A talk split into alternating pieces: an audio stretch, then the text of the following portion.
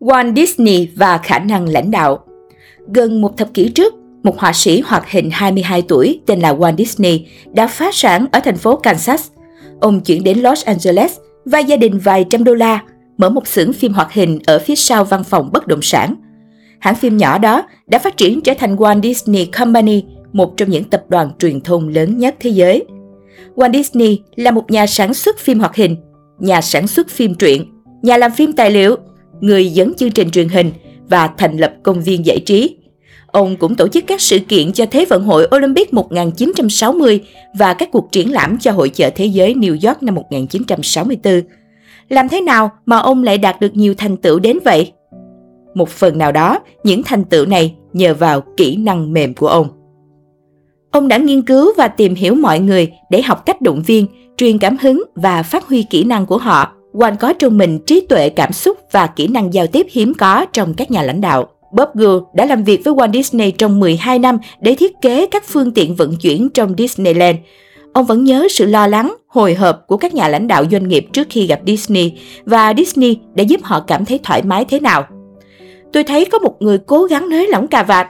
Gould kể lại, và Disney đã nói rằng Đừng lo lắng, tôi chỉ là một người bình thường thôi.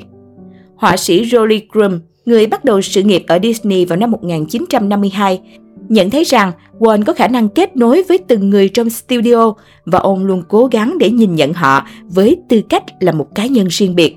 Grum nói, Walt có thể chạm tới sâu bên trong bạn và mang một phần của bạn ra ngoài, mà ngay cả bạn không biết nó tồn tại. Ông ấy giúp mọi người phát huy những điều tốt nhất của họ và ông ấy cũng giúp tôi làm điều tương tự. Walt hiểu rằng bất cứ ai cũng đều có khả năng và sở thích. Ông chưa bao giờ coi các nhân viên của mình chỉ là một nhà làm phim hoạt hình hay chỉ là một nhạc sĩ hay chỉ là một y tá. Sau khi hãng phim thuê Hazel Gilman George làm y tá, Warren biết được rằng cô có nhiều kỹ năng và sở thích, bao gồm cả sáng tác nhạc. Ông để cô hợp tác với nhiều nhà soạn nhạc kỳ cựu của mình và nhờ đó, cô đã sáng tác hơn 90 bài hát cho các chương trình truyền hình và phim của Disney, bao gồm câu lạc bộ chuột Mickey, The Light in the Forest và On Yeller, trong khi vẫn làm việc toàn thời gian với tư cách là y tá. Trong những ngày đầu của Disney, Walt đã thử giọng một số diễn viên lồng tiếng cho vai Pluto, nhưng không diễn viên nào thuyết phục được ông. Một ngày nọ, khi Walt đang ở trong phòng thu nhạc, ông nghe thấy một người chơi kèn clarinet tên là Pinto Cornvic đang giả giọng chó cho các đồng nghiệp của mình và ông biết mình đã tìm thấy Pluto. Cornvic sau đó trở thành người lồng tiếng cho nhân vật Goofy cũng như Grumpy trong Nàng Bạch Tuyết và Bảy Chú Lùn. Rất nhiều tổ chức đã bỏ lỡ nguồn nhân lực tiềm ẩn, những tài năng chưa được khám phá của nhân viên bằng cách áp đặt những mô tả công việc cứng nhắc, ngăn cản sự sáng tạo của họ.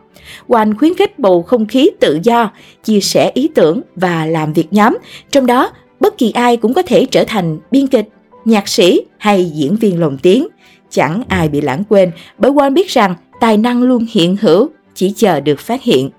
Kỹ năng mềm mạnh nhất ở Walt là khả năng thúc đẩy và truyền cảm hứng thông qua giao tiếp. Đầu năm 1933, ông lên kế hoạch cho bộ phim thời lượng dài đầu tiên, Bạch Tuyết và Bảy Chú Lùn. Ông bắt đầu nói về Bạch Tuyết trong những cuộc trò chuyện với thư ký, người ghi sổ sách nhân viên vệ sinh và bất kỳ ai khác mà ông gặp được. Ông bắt đầu nói về Bạch Tuyết trong những cuộc trò chuyện với thư ký, người ghi sổ sách nhân viên vệ sinh và bất kỳ ai khác mà ông gặp được.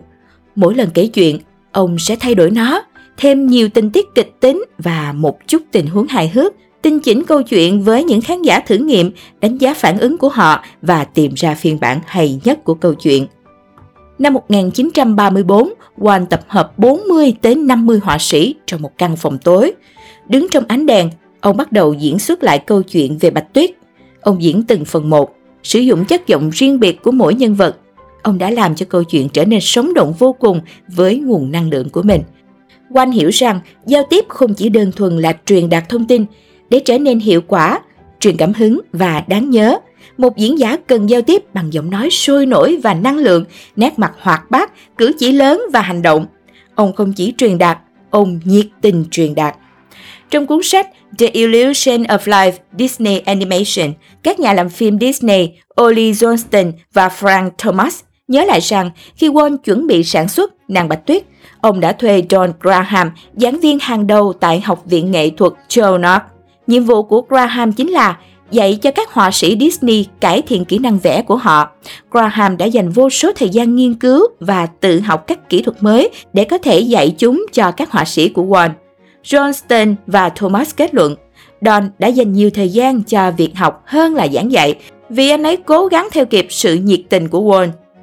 Trong một hồ sơ năm 1953 về Walt, phóng viên Bob Thomas của AP đã viết một yếu tố đặc trưng trong tất cả các bộ phim mang nhãn hiệu Walt Disney đó chính là sự nhiệt tình và không khó để tìm ra nguồn gốc của nó.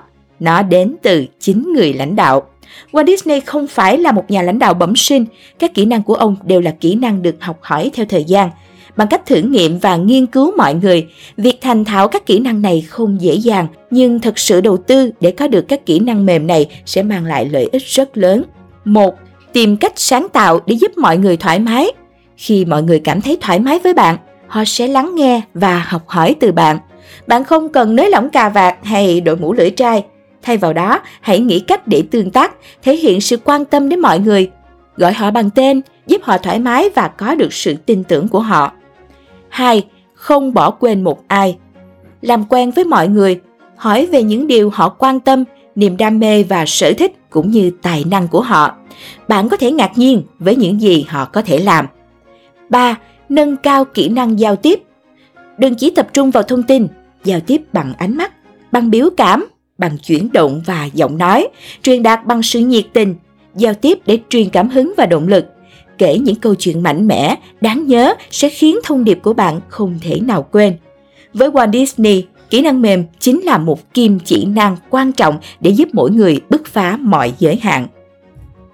Cảm ơn bạn đã lắng nghe. Nếu cảm thấy hữu ích, đừng quên đánh giá 5 sao và viết nhận xét ứng dụng 1.000 bài học doanh nhân trên App Store và CH Play, giúp chúng mình thêm động lực, tạo ra nhiều bài viết thú vị và bổ ích mới nhé.